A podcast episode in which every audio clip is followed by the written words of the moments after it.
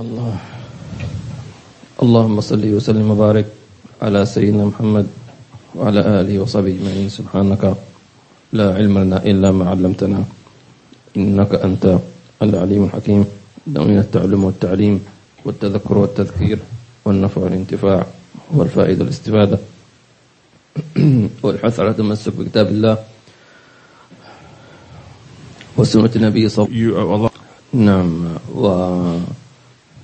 والحمد لله أن الله كرمنا ويبلغونكم أهل داغستان السلام ووجدنا في هذا البلد الطيب محبة العلماء محبة يعني متميزة جدا محبة أي شيء يتعلق بالعلم وهذا في الزمن الذي يعيشه صار نادرا جدا ومحبة خاصة للعربي وخاصة لمن كان لأهل البيت وهكذا. فهنيئا لهم إخوتنا في داغستان. وهذا لم يكن من فراغ لأنهم جالسوا العلماء وتعلموا منهم.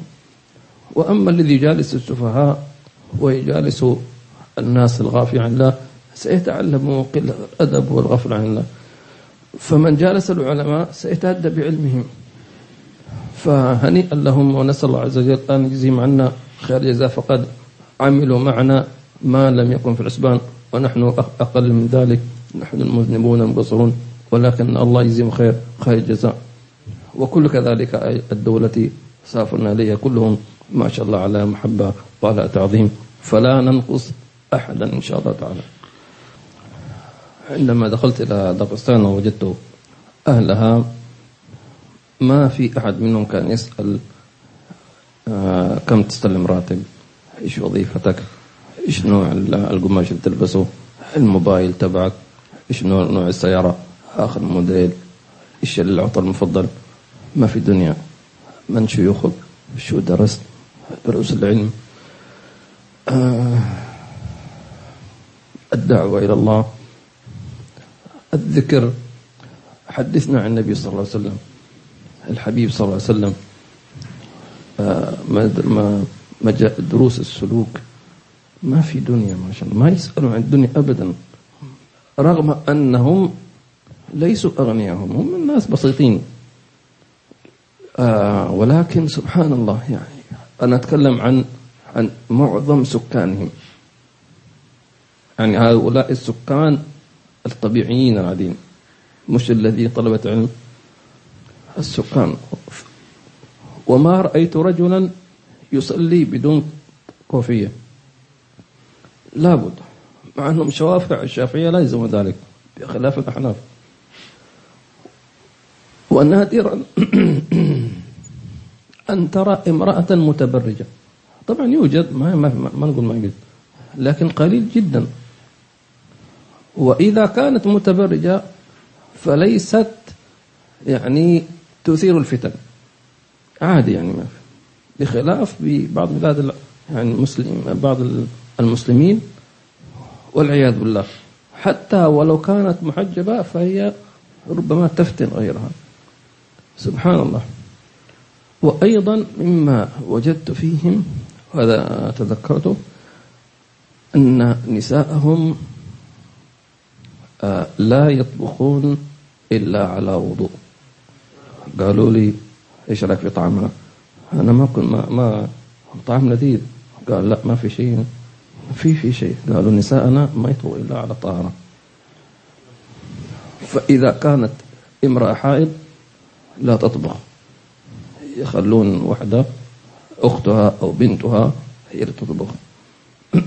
فقال ما قالوا لي ما في بيت من بيوت داغستان إلا وطعام يطبخ على طهارة على وضوء يعني. وهؤلاء أبناء الطرق أهل السلوك. قلنا إذا إذا عرف السبب بطل العجب. إذا كل طعامكم طبخ على ذكر ما من بيت دخلته ما شاء الله مواد. قال هذا طبخته فلانة على ذكر حتى القهوة والشاي القهوة جابوا لي قهوة قالوا هذا طب. كله على ذكر الله ما شاء الله.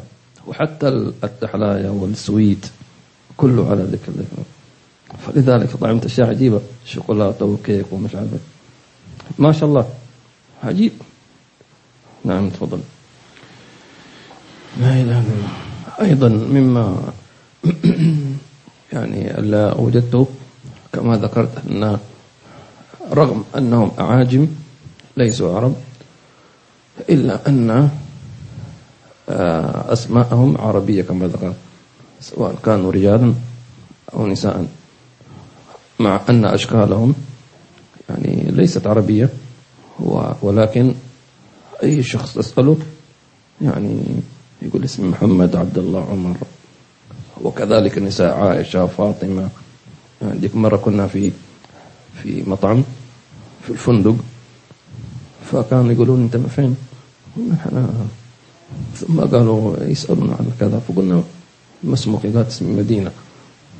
حتى التي تعمل في المطعم في الفندق خمس نجوم اسمها مدينة ما شاء الله. الله أكبر. الحمد لله. فتعلق شديد بالعلماء. فإذا رأوا عالما طبعا هم يحبوا التصوير. في الانستغرام هم نمبر ما شاء الانستغرام. و فيتصورون مع علماء ما يتصور مع واحد يعني خسيس ولا نعم سبحان الله. حتى واحد يستغرب في المطار يتصور سواء كذا فهذا مما وجدته. أيضا يقدسون شيء اسمه عرب كما ذكرنا. وأنت من بلاد العرب. أنت لأنهم ينفذون كلام النبي صلى الله عليه وسلم. إيش النبي صلى الله عليه وسلم قال؟ قال أحب العرب لأنني عربي. النبي عربي؟ أنت أحب العرب؟ وأحب أهل بيتي لحبي. وهكذا. فأخذوا بهذا الحديث ما أخذ الجد. سبحان الله. وما ما كانوا يتصوروا أن العرب فساق أو ضلال أو نسائهم متبرجات أو أولادهم لا ما في ما يستوعب أنه في مسلم عربي ما يصلي هذا. سبحان الله. الله يجزيهم الخير. نعم. أيضا لا يوجد فيهم يعني كما ذكرت آه عفوا شذوذ أو شاذين أو شاذات لم أشاهد في خلال رحلتي. وقلت أنا سأتأكد أسألهم. طبعا أنا مش ممكن أشوف البلد في يومين. فقال لا ما يمكن هذا لا يوجد أن يكون هذا شذوذ على طول يعني يسجن وربما يؤدى إلى أن يقتل. فلذلك أنا ما شفت تاتو. اسمه تاتو؟ ما في. ما وجدت. في يمكن لكن نادر جدا. ولا واحد شعره كذا عجيب غريب ولا. الشكل اللي, اللي نشوفه يعني. من الاشكال هذه العجيبة الغريبة. ما في. وجدنا رجوله ووجدنا حياء في النساء ما شاء الله. فجد الله يبارك فيهم ويجزيهم خير ويثبتهم إن شاء الله تعالى. ما شاء الله. الله يجزيهم خير. طبعا كلام كثير.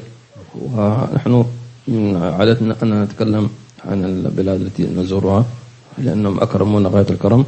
أنت عالم أو أنت من عرب أنت مكرم أنت مقدم أنت مقدس أنت.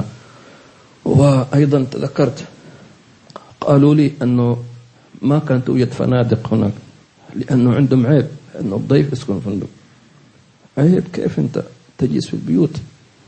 فكان يقول كانت فنادقنا بيوتنا. ولكن الآن لما يعني صار العالم منفتح شوي شوي فصارت في فنادق.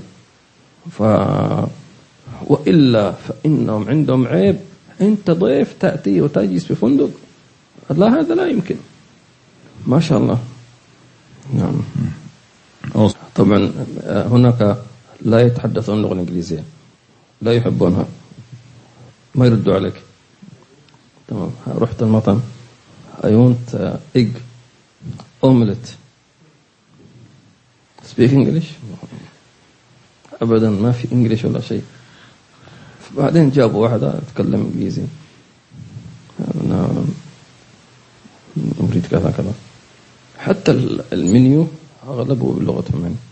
فهم متمسكين بلغتهم كثيرا وحتى ما في سيارة أمريكية هناك ما في لا GM ولا شفروليه ولا شيء. في هونداي في BMW في إيش اسمه إيش؟ تويوتا اليابان غيرها. سبحان الله. نعم. بسم الله. بسم الله الرحمن الرحيم. والحمد لله رب العالمين والصلاة والسلام على سيدنا محمد سيد الأولين والآخرين وعلى آله وصحبه أجمعين. من كتاب الأربعين في أصول الدين تأليف العالم العلامة الإمام أبي حامد محمد بن محمد الغزالي رحمه الله تعالى ونفعنا به وبكم وبعلومكم في الدارين. آمين. رضي الله عنكم إلى جميعا. فصل في بيان درجات الزهد. الزهد على درجات. أحدها أن يزهد إحداها إحداها أن يزهد ونفسه مائلة إلى الدنيا ولكن يجاهدها وهذا متزهد وليس بزاهد ولكن بداية الزهد التزهد. نعم الآن نأخذ إن شاء الله تعالى كلام الإمام الغزالي في وأيضا قبل أن أن لا أنسى يعني برضو جزاهم الله خير في الدرسان يتابعون درسنا ويترجمون إلى إلى لغتهم ما شاء الله. فما شاء الله جزاهم الله خير. إذا كانوا يتابعوننا هنا نقول لهم جزاهم الله خير كما في أمريكا في أستراليا في أي مكان. جزاكم الله خير جميعا. بارك الله فيكم. درجات الزهد الإمام الغزالي يبين لنا أن أهل الدنيا أعلى مراتب وأهل الآخرة على مراتب. ف والزاهدون على مراتب. فالمرتبة الأولى قال أن يزهد في الدنيا ولكن نفسه مائلة نفسه تحب الدنيا وتميل إليها. كحال أكثر الناس اليوم يحب الدنيا.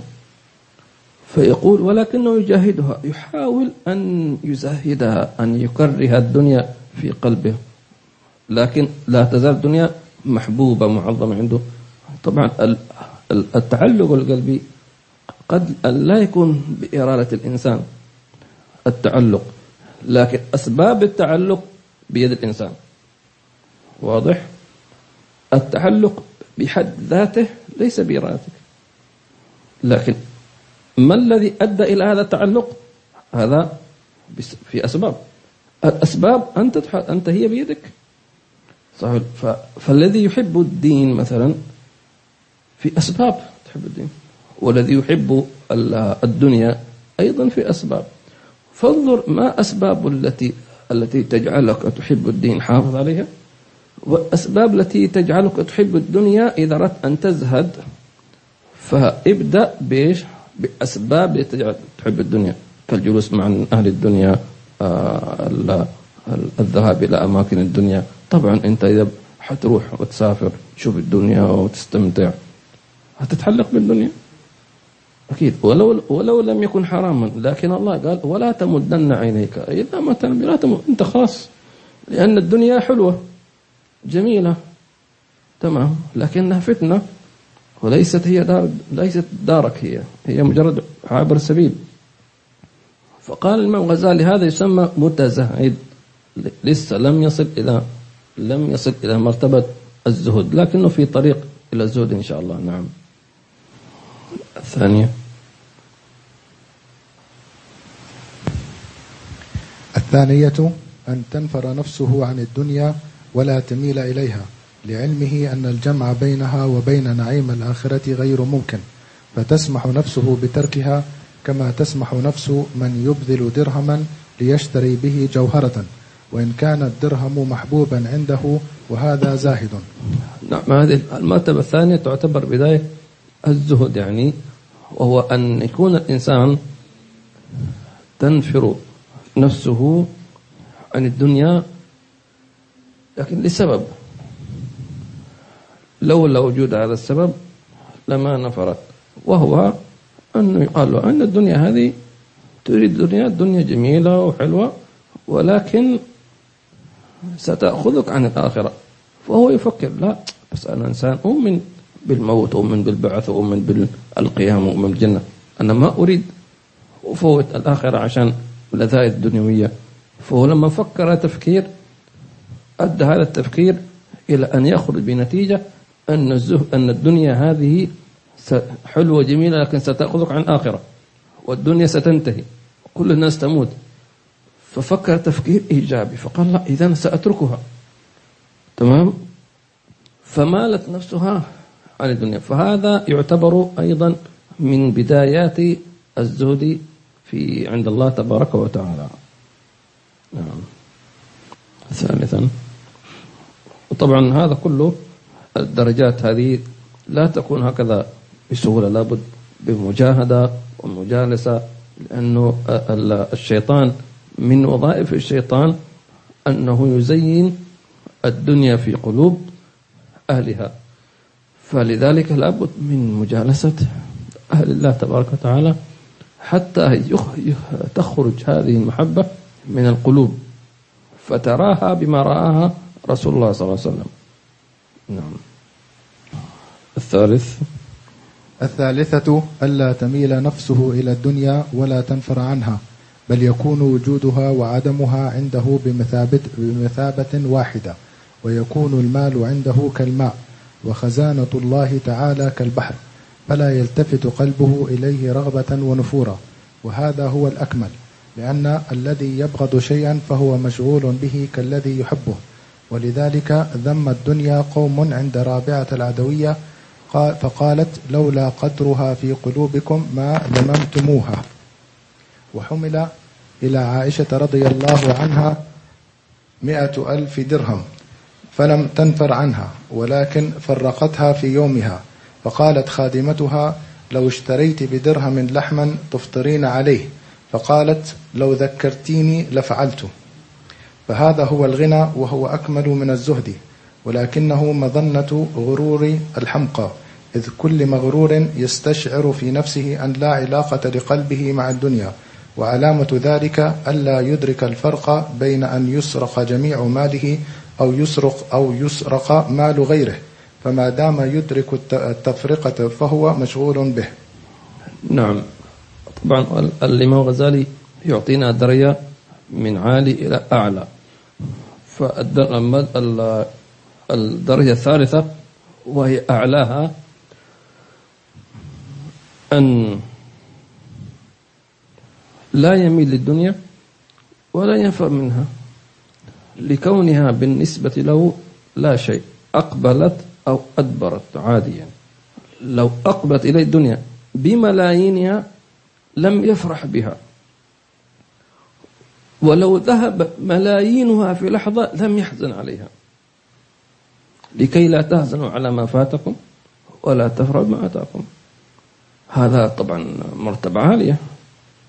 ولذلك يستوي عند هؤلاء الدرهم والمليون درهم.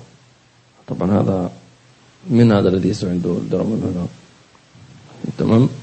فلذلك هذه مرتبة عالية جدا. أن تكون الدنيا عنده سواء أقبلت أو أدبرت. ولكن يقول ليس كل واحد. فلو كان مثلا يفرق ما بين أن يسرق ماله كله أو يسرق مال غيره فنحن لا زال في قلبه في قلبه تماما. ولو كان استوى الأمران فقد صارت الدنيا بالنسبة له يعني يعني مثلا لو قيل له حصل مثلا حريق في سوق هو عنده دكان فلو كان مثلا قيل له أن السوق احترق إلا سوق إلا دكانك لارتاح.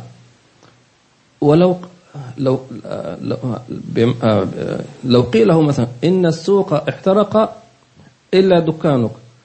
أو قيل إن دكانك احترق والسوق لم يحترق. فإذا كان الخبران بالنسبة له واحد فهو زاهد فهمتم؟ طبعا هذا مقام كبير جدا. الله يبلغنا إياه في خير وعافية نعم. ثم ليس من الزهد أنك ترفض الدنيا. يعني مثلا يعني أو بمعنى آخر لا يفهم أن الزاهد نعم هو الزاهد الذي يرفض الدنيا مثلا لكن ليس معنى أن من أخذ الدنيا معناته أنه زاهد. بمعنى لو أن شخصا مثلا أعطاك هدية لا لا لا أنا أنا ما أخذ هذه الدنيا ما ما أخذها. فلا تظنن أن هذا يدل على الزهد. حسب النية. وكذلك لا تظنن أن من يأخذها أنه يحب الدنيا. فأكمل أكمل أكمل الزهد أن تأخذ ما يصل إليك. تمام؟ ثم أردت أن تفرقها تتصدق بها مثل ما فعل سيدة عائشة. جاءتها ألف درهم. شوف شيء كبير فلم تقل لا أريدها.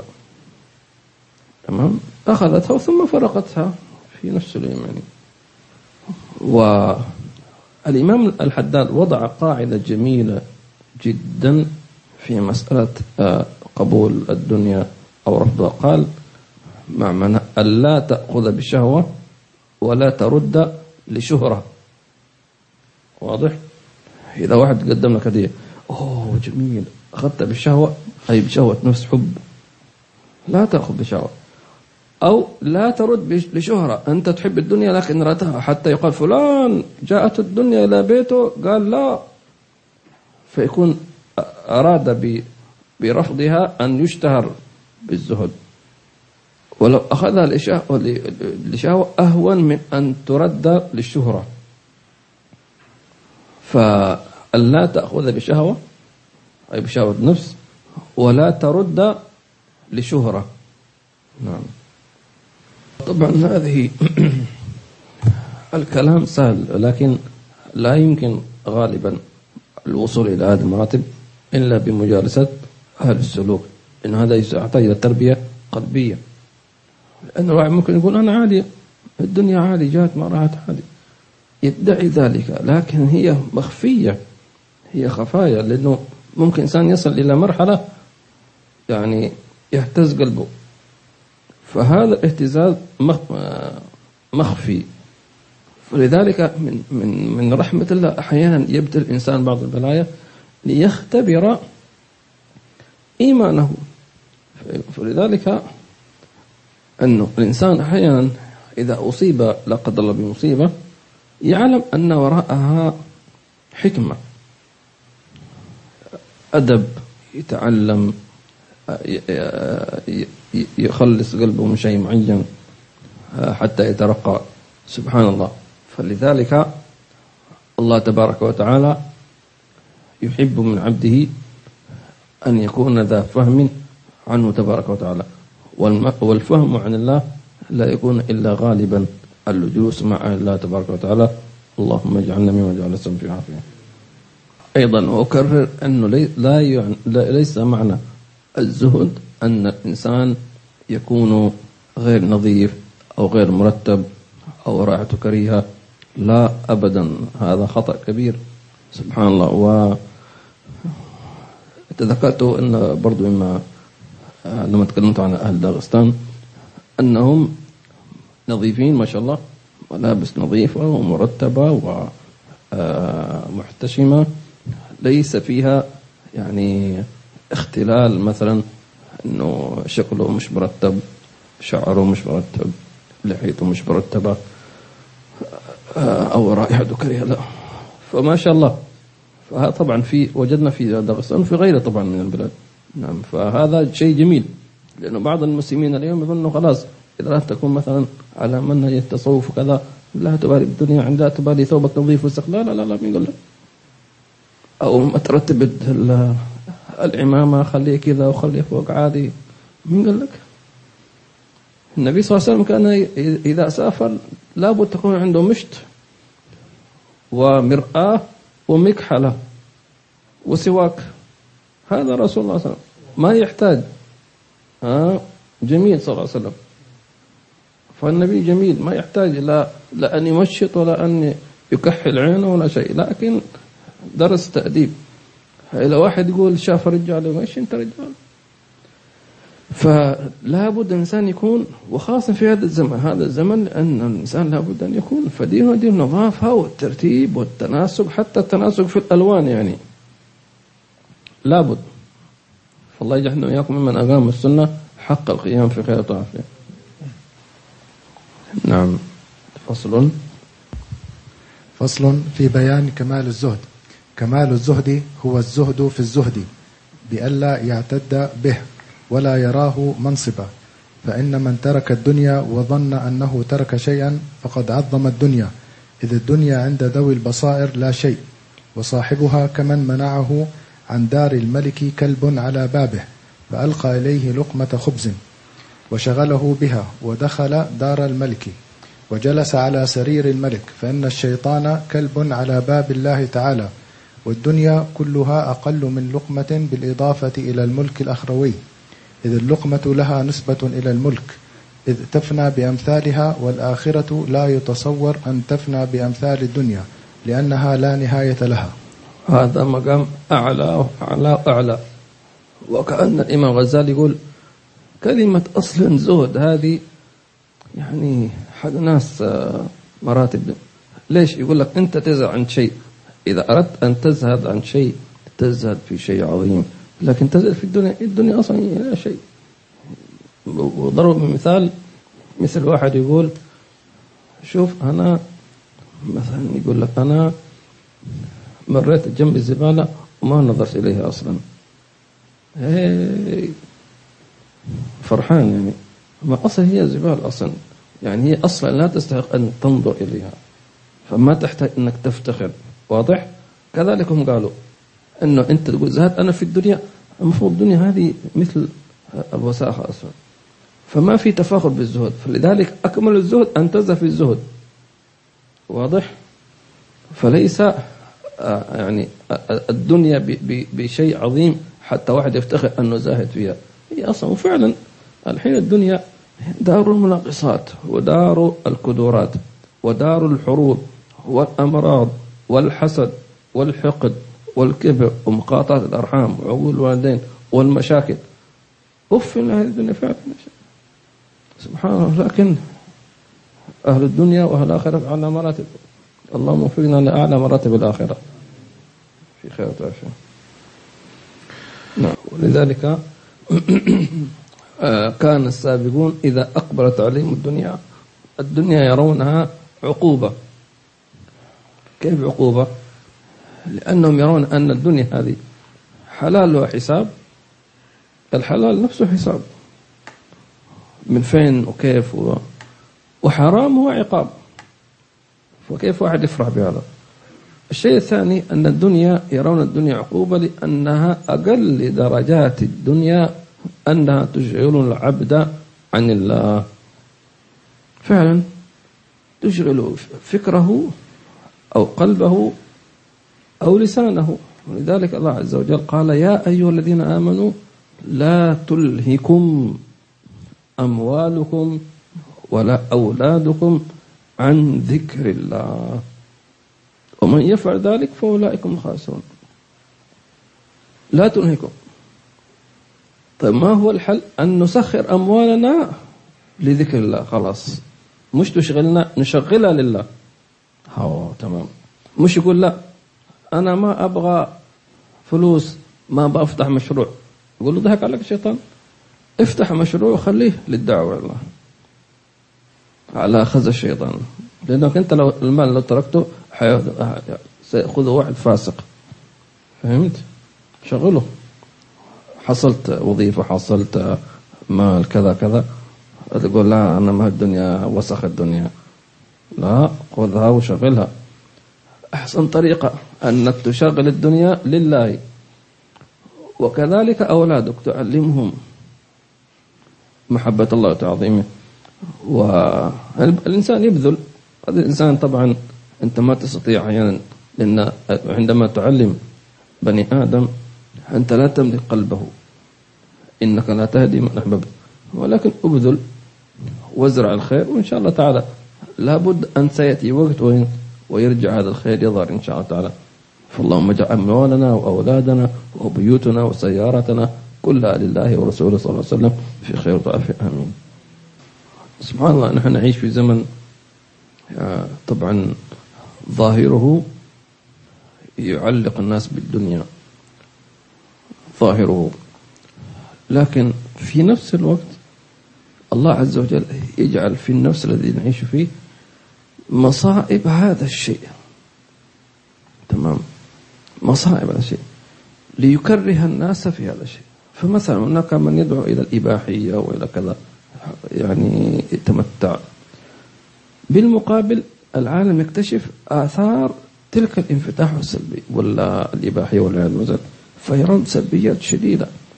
فهذا يؤدي إلى كره هذا الشيء. لكن لمن يستخدم؟ أنا أقول لذلك المؤمن لابد أن يكون المؤمن دائما يعيش بعقله وقلبه. بينما الشيء بينما أتباع الشيطان يعيشون باتباع الهوى يعطلون العقل والقلب. فنفوسهم هي آلهتهم. فيعطلوا لذلك الله يقول وقالوا لو كنا نسمع أو نعقل ما كنا نسمع. فالمؤمن لا دائما يفكر ودائما يقرر. فالتفكير بالعقل والقرار بالقلب دائما. هل يمكن واحد يتخذ قرار بدون تفكير؟ ممكن؟ مستحيل. والذي يقرر بدون يفكر هذا إنسان مجنون. كيف أنت قررت فكرت؟ لما فكرت بس هكذا. لا. فلذلك العقل يفكر والقلب يقرر. فلذلك قالوا أن القلب بمثابة القاضي حكمت المحكمة. خلاص. هي بالمطرقة محكمة. وإذا قضى الحاكم خلاص ينفذ فورا. صح؟ فالقلب هو هو نهاية هو كالقاضي. يقرر. لكن لابد أن يفكر. فالله يجعلنا وياكم من أهل القلوب المنيرة والعقول الصادقة. والحمد لله رب العالمين. الحمد لله رب اللهم صل وسلم على سيدنا محمد وعلى آل سيدنا محمد. اللهم اجعل اجتماعنا هذا اجتماعا مرحوما واجعل تفرقا بعده تفرقا معصوما. ولا تجعل فينا ولا منا ولا معنا ولا أهلنا ولا بيتنا شقينا ولا محروما. ربنا ظلمنا أنفسنا ظلما كثيرا. الله وإن لم تغفر لنا وترحمنا لنكونن من الخاسرين. اللهم اجعل الدنيا في أيدينا ولا تجعلها في قلوبنا. اللهم لا تجعل الدنيا أكبر همنا ولا مبلغ علمنا ولا إلى النار مصيرنا. ربنا هب لنا من أزواجنا وذريتنا قرة أعين واجعلنا للمتقين إماما. وصلى الله على سيدنا محمد النبي النبي الأمي وعلى آله وصحبه وسلم. والحمد لله رب العالمين. الفاتحة وإلى حضرة النبي صلى الله عليه وسلم. بسم الله الرحمن الرحيم.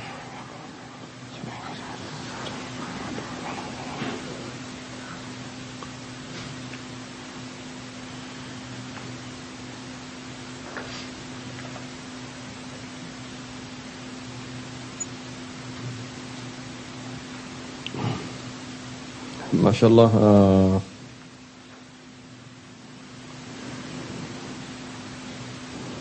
الحمد لله. هذا واحد اسمه اسمه ما أقدر أنا أنطق فيه ولكن welcome back حبيب. جزاكم الله خير. كذلك أنتم. السلام عليكم ورحمة الله وبركاته. إيش تقول له welcome back إيش تقول له؟ thank you thank you يعني.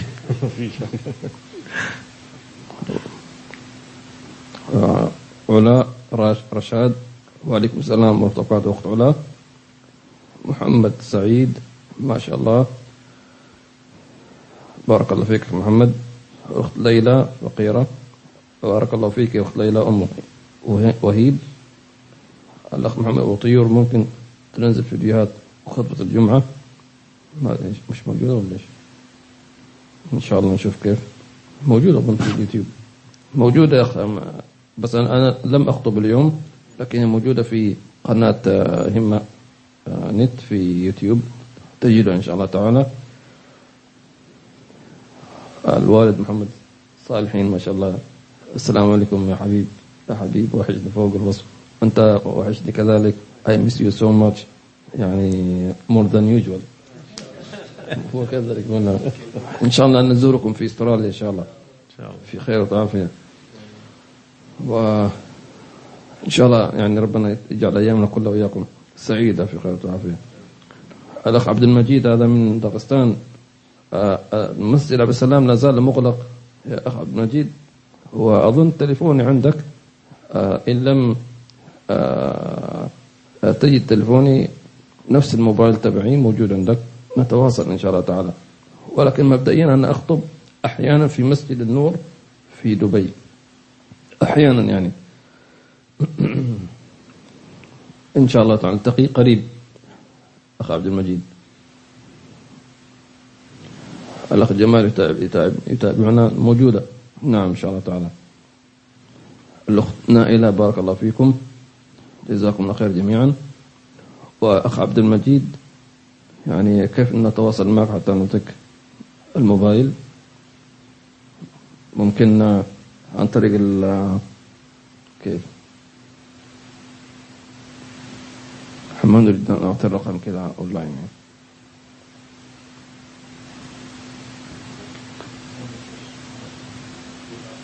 نعم؟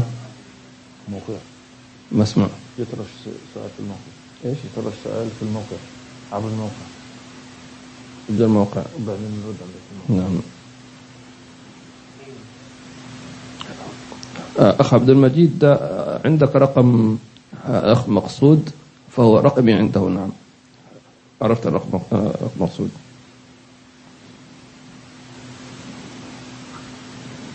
أو على تويتر نعم. الأخ جمال يقول ممكن تتواصل معي على حسابي في تويتر.